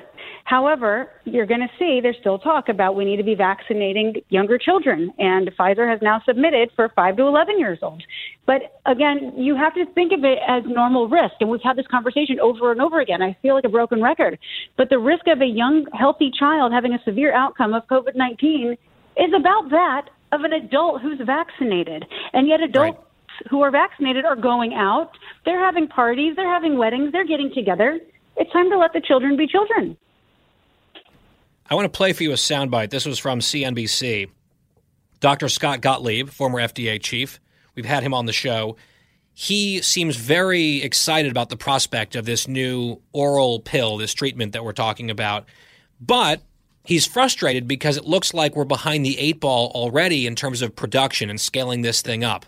And he seems to say that we're going about this backwards, waiting for every I to be dotted and T to be crossed rather than getting this stuff into production. And he lays that blame not on the drug company, but on the government. Listen to Cut 19. My lament is that manufacturing should have been sitting there hot, waiting for this, given the magnitude of the crisis that we're dealing with. But down the and it's not a Merck problem. I mean, this is really the government.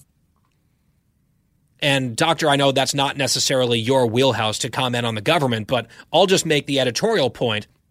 We have seen the White House, the president, the public health establishment going on and on about the vaccines, and so have we here. You and I specifically on the air repeatedly have endorsed the vaccines. We're both fully vaccinated. This is something that works and is safe, and I will say that over and over again because it's true. But it's gone beyond that, right? We have mandates, new mandates that the White House had said they weren't going to even attempt, was not within the scope or the realm of their authority. Then they went there anyway.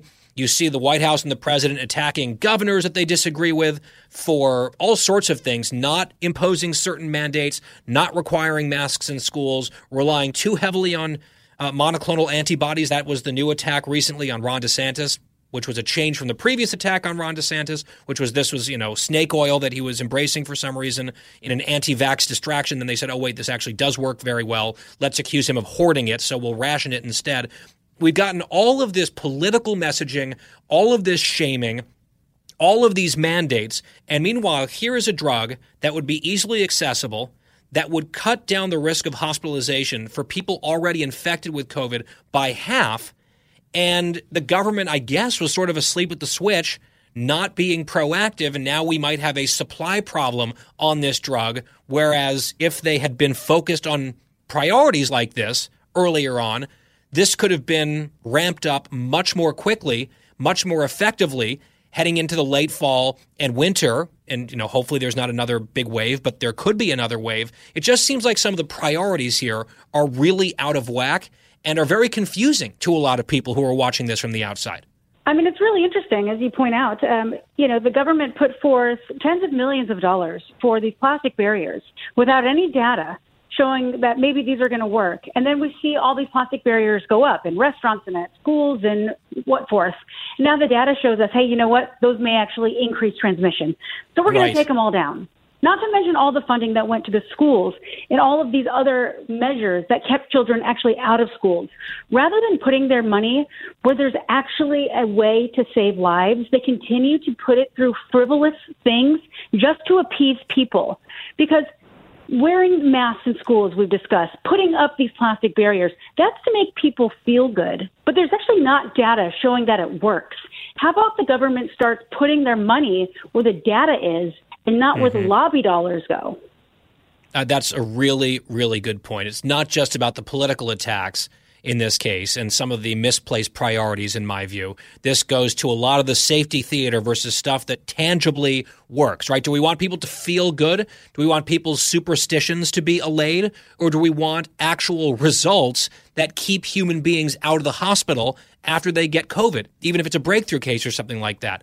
Uh, that is a really, really good and important point. Dr. Saphier, I want to get your reaction to something that Dr. Anthony Fauci said in one of his countless interviews. He was talking about mask wearing over the winter. And it appeared that he talked about perhaps wearing masks outdoors. Let's just listen together to cut eight, and then I want to get your analysis.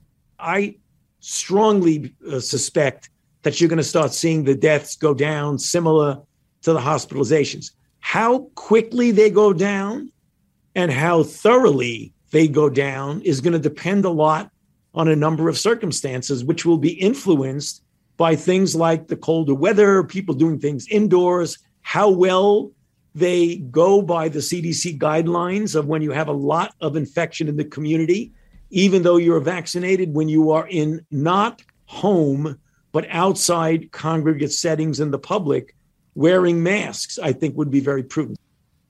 Okay, I'm trying to decipher what he's actually saying here because a lot of people heard not at home, but outside.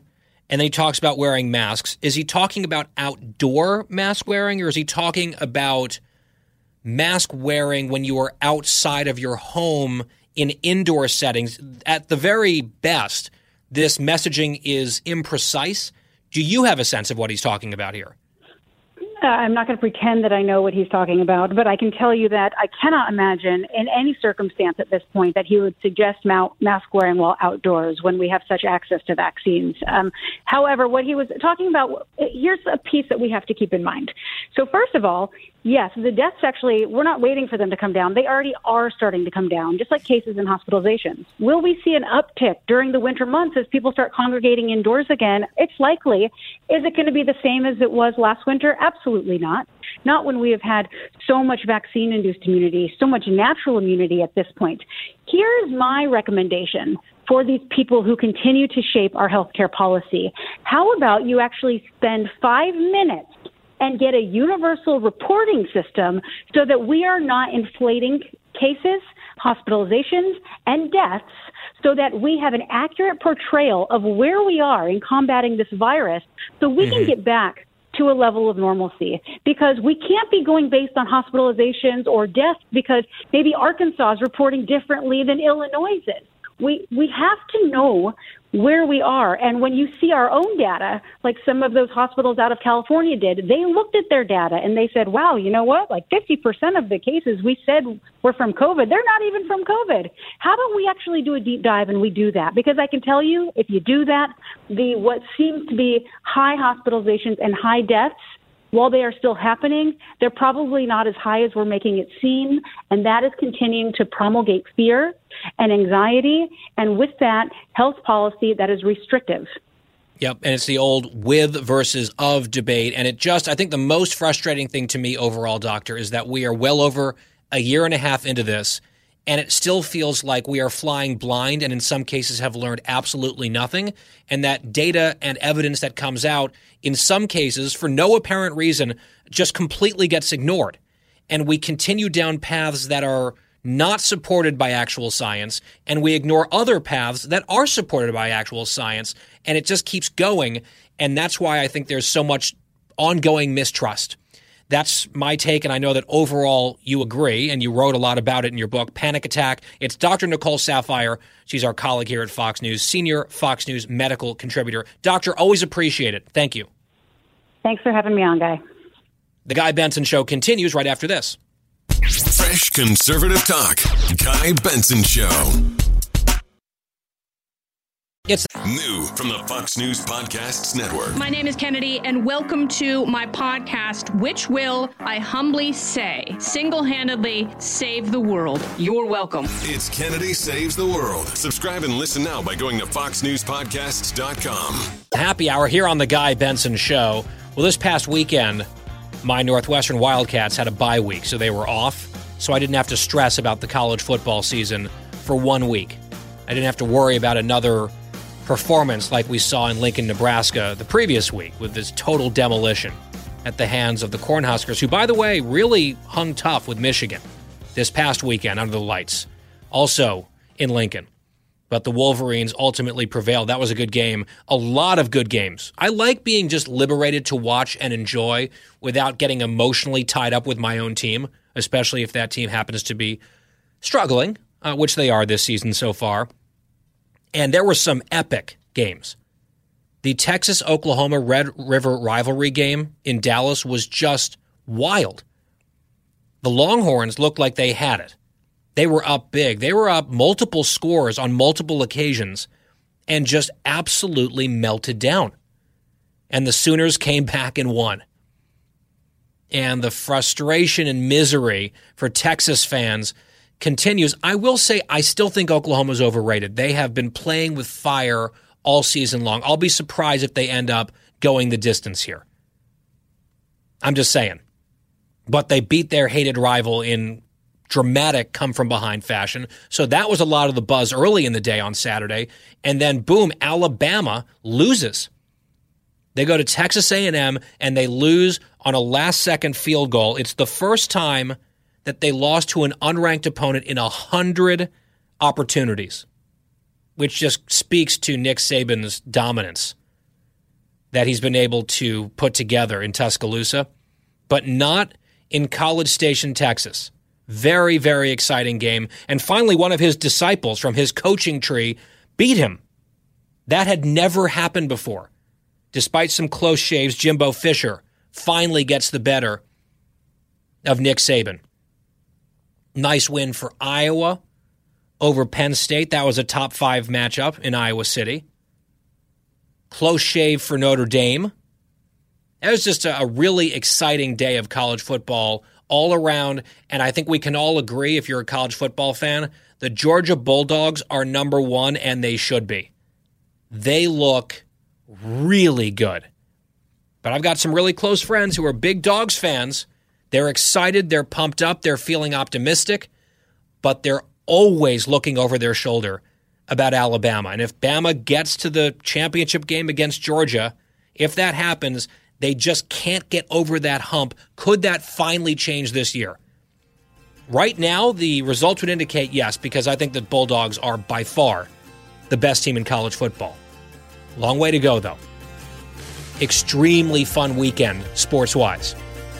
All right, the happy hour continues when we return. Also, coming up later, the home stretch, the Bond movie. We'll give you my review. That's all coming up on the happy hour. It's the Guy Benson Show.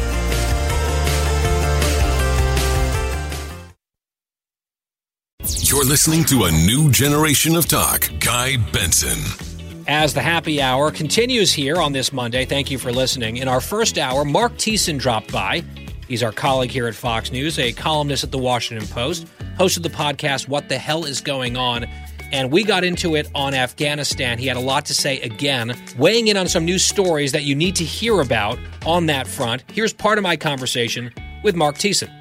I want to start with this before we get into some of the details on Afghanistan and a few of the developments there. The Republican National Committee just sent out from their research shop an email with a few facts. Here's one of them President Biden, the commander in chief, has not answered a single question about Afghanistan in 31 days. Here's another one. Only one time in the last month has he fielded any questions at all on the border crisis. Two quick back to back questions in passing. And that's it. I mean, Afghanistan is still an unfolding crisis. There are thousands of Americans that are still trapped and stranded in that country. The border crisis, what, 400,000 gotaways since he took office? That's the number that we heard last week. Concern and projections that October might be the worst month yet of the border crisis. He's barely taken any questions on it at all. And he has conducted exactly one sit down interview where there's an opportunity for like a real back and forth, follow up questions, probing, like, well, let's, you know, let's come back and revisit that where it's not just this quick sort of, you know, blow by situation, a different setting. It's a different type of interview, which, you know, gets a little bit deeper sometimes than superficial questions. He has done that one time in the last 82 days, so getting on three months, while all these crises are raging. Obviously, this is a strategy from the White House. Uh, you would think that given his sinking approval ratings, especially with independents, they might want him out there defending himself. But it's hard to escape the conclusion that they have reached the conclusion that him doing so would not help, right? Well, I mean, and that one interview was the one with George Stephanopoulos where he lied about uh, the fact that no one had advised him to keep 2,500 troops in Afghanistan. Mm-hmm. In fact, all of his military commanders testified. They didn't. They did. They wouldn't say what they told the president, but they said that their recommendations were always to keep to at least 2,500 troops. General Milley even said up to 3,500 troops uh, in Afghanistan. So the one time he has done it, it's been an absolute disaster for him. That's uh, gone around his neck. I mean, look. Here's the reality. Quinnipiac poll last week. Not only is Biden's approval rating at 38% in that poll, which would have been bad even for Donald Trump, right? Uh, by, by, by the worst uh, period of the Trump stairs, he was underwater on every single issue taxes, spending, uh, the border, his role as commander in chief, his foreign policy, and even COVID, which was up until now has been his one his best issue. Even that he's two points underwater uh, with the American people, and worst of all, 55 percent of the American people say he's incompetent. I mean, that is, you know, th- so if you're not willing to put your guy out there to take questions, it's because you're afraid of confirming that that suspicion mm-hmm. for the for the uh, for the other 44 uh, in the in the country. So yeah, of course he's not taking questions because he doesn't have any answers. The Quinnipiac poll is getting a lot of play and a lot of attention because the numbers are so gruesome for him. But if it were just an outlier survey, I'd be right there saying, well, you know, hold on, it's one poll. This is the trend, though. It has been across a whole bunch of different polls that has shown this type of erosion. Uh, I saw your colleague at the Washington Post, Henry Olsen. he's written about independence. He said the numbers have gotten even worse among independent voters. And on his agenda, the president's agenda, Build Back Better is what they call it, we keep hearing these assurances from the commentariat that this is a popular agenda. And yes, if you ask people, do you support a Build Back Better agenda to spend money on these things? For the most part, the polling shows that a majority of Americans say yes. Other polls show when you start to dig in on any details, especially some of the downsides or pay fors, borrowed spending, tax increases, support falls pretty dramatically. And there's a new survey out yesterday from CBS News, which asked people Do you believe that the Build Back Better multi trillion dollar Democrat spending bill will help your family? Will it make it better for your family, things in general? Will it make no difference, or will it make things worse? And the number who said that this policy, this proposal, all of this spending and the, the tax and spend binge, the number was 36% that said this would help their family. And the rest said it would make no difference or make matters worse. My full interview with Mark Thiessen and the entirety of today's show, start to finish, is available on demand, no charge to you, absolutely free. GuyBensonShow.com, FoxNewsPodcast.com, or wherever you get your podcast. Download, subscribe, leave us a rating, maybe a comment if it's kind. We appreciate it. When we come back, the home stretch, 007 is back. We were so excited about it on Friday. Friday night, I went and saw the film I have some strong feelings, and I will convey them when we come back. For the full interview and more, go to GuyBensonShow.com. Home stretch on The Guy Benson Show. So during this segment on Friday afternoon, Friday evening, I mentioned that we had some dinner reservations later that evening. We're going to go have a bite to eat and then go watch the new James Bond film in Georgetown, just across the river from where we live. And so we did, had a very nice dinner. Went to the theater. It was full. I think every seat was sold. Had my Coke Zero, of course.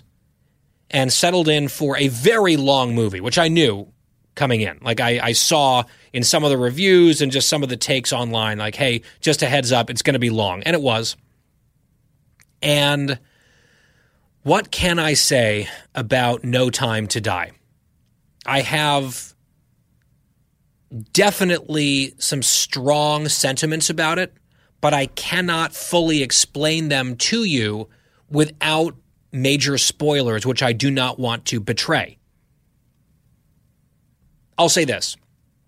The beginning of the movie was good. Like the first hour, I thought was really exciting. They had some callbacks. They had some old characters over the course of the Daniel Craig arc that were either referenced or made an appearance. I liked all of that. There was some really good action in Italy. There was some really exciting action in Cuba in some of these scenes. And then the second half of the movie, I did not love as much. I thought that the Bond villain was fine, Rami Malek. It was fine. Sort of pedestrian by James Bond standards, but perfectly acceptable. What I liked about Casino Royale, which was Daniel Craig's first, was that some of the tasks in front of Bond in that movie were manageable and not ridiculous. Like, oh, we've got to stop this airplane from getting blown up. We need to stop this weapons cartel from getting funding, and we're going to do that by winning a card game that's very high stakes at a casino, right? That's what James Bond had to do in that movie. As opposed to, oh, there's a laser pointed at Earth and everyone's going to die unless, you know, some of those more outlandish things. And I understand that is what James Bond has been for much of the existence of the character. And so this threat, if you will, was more of a return to that. The entire world hanging in the balance in some ways, right? The possibility of just unthinkable mass casualties and that kind of thing. And Bond has to prevent the problem. And I that that is par for the course overall in the James Bond anthology. I'm not going to complain too much about that. If they had done a few things just a little bit differently, I would have said, you know, it's fine. It was a fine end to the Daniel Craig era. I'm still going to go with Casino Royale and then Skyfall as my two favorites, but this one was fine. There's one significant spoiler that's a little bit more on the personal side, maybe, for Bond that I'm not going to ruin for you, but I know it's a bit controversial among some people. I'm not too mad about it. I think it's at least kind of interesting. And then there is a gargantuan spoiler as well at the very end of the movie that is extremely controversial among fans, and people are all fighting about it. So I tweeted my displeasure. I think it is bad. I think the ending was bad. I think it was just unacceptable what they did at the end of the movie. And other people say, no, no, it's a, it was a brilliant conclusion to Daniel Craig and all this stuff. People are entitled to those opinions. You're not going to convince me that the ending of this movie was good or acceptable, in my mind. And I had people flooding into my DMs, agreeing with me, disagreeing with me. And I'm not going to tell you, I could say just a handful of words, and I think you would instantly understand why I'm upset as a fan of Bond and Daniel Craig as James Bond, but I'm not going to do it. You can go see it, maybe at some time off in the distance where there's been sort of like a buffer zone. We could do trigger warnings and spoiler alerts and all of that and then talk about it. But it's too early in this film's release cycle for me to risk any of it. So I'm not going there. I'm just going to tell you I'm an unsatisfied fan. Very satisfied for the first half of the movie, kind of shrugging my shoulders for the second half, then mad about the end, which eclipsed everything else. That's my overall take. Now, Dan, you watched this movie over the weekend as well. Am I way off base? No, I would agree with you. I definitely enjoyed it. I would give it like a solid B minus B in the realm of Bond movies. Um, but like you said, with the villain, I didn't like the end plot. I think it could have done more with it, and it just wasn't believable. And it was, but it was very sad to see, you know, the end of an era. And I definitely teared up at a moment, and I think you know when. Okay, yeah. I mean, we all knew it was going to be Daniel Craig's last movie as Bond, and there's this whole speculation now who's going to be next, and there are names being thrown out there, and I'll be interested to see who they cast. But I was hoping for something at the end of this era that would really put an exclamation point on what I think was a successful run for Daniel Craig and what they decided to do, the choice that they made, I think was not a good one. I want to say unforgivable, but I don't want to be too dramatic, but it's close. I got an all caps text from a friend's mother who went to go see it. She's like, Are you kidding me? I was like, I know. I know. She's like, That's what your tweet was about? Yes. Oh, you're so right. Then other people like, You're an idiot. This is genius. Best Bond film ever. Okay. Uh, I'm a definite no on that one. Definite no. But whatever floats your boat, if that ending floats your boat, good for you. Good for you. Not for me. My boat is at the bottom of the ocean on that one. I think there was a boat that sank in this movie, actually. Or was that like a an oil rig that sank? I digress. Now, producer Christine, you did not see any Bond movies this week, and I encourage you to watch a few of them. You did not, but you did, in fact, begin Squid Game, which is just growing in popularity. Quiet Wyatt finished the entire first season. I think it's almost certainly there's going to be a second. You can't have this big of a hit where they sort of tee up a second season and then not do it. I think it's sort of like a, a money making, obvious thing that they're going to attempt. But Christine, how many episodes did you watch? So we only watched two episodes, but I really, really liked it. Um, also, I have to say, if uh, not just ladies, whoever is kind of squeamish or whatever, and you know was a little worried about being scared. What my husband did, the the sainted Bob, is he watched a couple ahead of me. So when we were watching, he would say, "Okay, close your eyes right now," and then he'd be like, "Okay, open them. You're good. You're good." So, But could you understand what happened, or were you like missing key things? No, he would tell me what happened, but he just Okay. knew that uh, we don't we don't need Cookie to get nightmares, which I did anyway Were you- about it. But Oh, you got nightmares from it? yeah, I had a dream that Dan was like one of the um, players, like in the green jumpsuit. Our Dan on our team was in Yeah. your dream Yeah. as part of Squid Yeah. Game. Yep. Yeah. It's kind of scary. But but I wasn't. I'm almost offended. No, I know. you were not. Am I not trust me, terrifying enough, Christine, to make it No, into your I I, don't qualify for your night terrors? I'm hurt. plenty, plenty of night terrors about this show and the work. Trust me, many. So did you um did you get a sense of where it was going or were you shocked by red light, green light? Oh, oh gosh, like never going to be able to hear that game. I hope Megan never plays that game. Um, I was shocked by that, but I kind of knew where it was going. I actually have to say, at the end of the second episode, I was shocked. So, and Bobby keeps telling me it gets better and better. But he did say, and Wyatt told me this, like it's it's pretty morbid. So, uh, Oh, yeah. I really, really like it though. I love the characters, especially not- the main guy. Yeah, it's not uplifting. You're not going to be uplifted watching this this show. Did you do the dubbing or did you do subtitles? Oh, the dubbing. What did you do? We started with dubbing and then switched over because I could not handle it anymore. Especially a few of the characters and their voices became so annoying, like the fake English voiceovers, that I said, I, I can't do this. Can we please put on the original Korean and then the English subtitles? I've actually heard there's a controversy that the subtitles and the dubbing is not actually fully accurate to the actual Korean. That's a separate issue, but it, it gives you the gist at the very least. I recommend the subtitles personally, although that makes it harder for you to turn away and close your eyes because you have to read to know what's happening. So maybe Cookie should stick with the dubbing, even though for me it became distractingly annoying, so I switched mid series.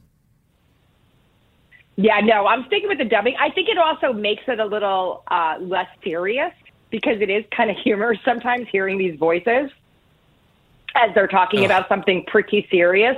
So I like it. I have to say, like, if you, anybody out there, if you were a little squeamish or you weren't sure about it, definitely watch it. I have to say, I'm so excited that I'm in it now and, you know, I'm part of the cool kids. So feel good. well, it's number one in the world on Netflix, which is pretty crazy. And again, the comparison that I'll make is Black Mirror plus Hunger Games plus Kill Bill. If that sounds appealing to you, go for it. If that sounds awful to you, then this is probably not a show for you. But again, Christine was very frightened, and now she's taken the plunge, and now she can't stop. Are you addicted enough, Christine? Last question, that you're going to like put Megan to bed tonight and then go right back to Squid Game, or are you not that hooked? Oh no, I would like. What we were thinking is, um, yeah, we got. It's tricky because you don't want Megan to walk in. Do you know what I'm saying? Or walk downstairs and like watch that at all. So we're trying to figure it out because remember, once Megan goes to bed, most nights so does Cookie. So and we don't want to be watching this right before I go to bed because that's a Mm. no no. So it's going to be tricky Dilemmas. getting through. It's not. Yeah, there's dilemmas here, but we'll Yeah, and there. then also for me, there were certain shows where you're like, all right, just one more, and then there's a cliffhanger, and you cannot stop yourself from watching another one. Then you're up even later. That's how sometimes binge watching goes. So now we've got every single member of the Guy Benson Show team watching and talking about Squid Game. And that's a nice distraction for me, at least, from talking more about James Bond. Two thumbs down if I'm Siskel and Ebert here. Not because it was a horrible movie overall, but I'm just, I can't get past the ending. I can't. You can send all your uh, hate mail to me if you'd like. You can DM me, Guy P. Benson, Twitter and Instagram. Tell me why I'm wrong or why I'm right. I'm often right, but not always. It's fair. Back here tomorrow on The Guy Benson Show. Same time, same place. Have a great evening. We will talk to you then.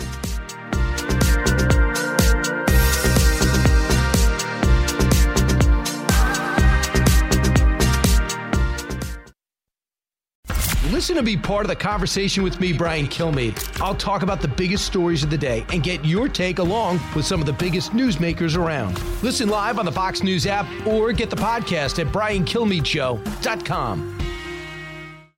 From the Fox News Podcasts Network. In these ever changing times, you can rely on Fox News for hourly updates for the very latest news and information on your time. Listen and download now at foxnewspodcast.com or wherever you get your favorite podcasts. Listen to the show ad free on Fox News Podcast Plus, on Apple Podcast, Amazon Music with your Prime membership, or subscribe wherever you get your podcasts.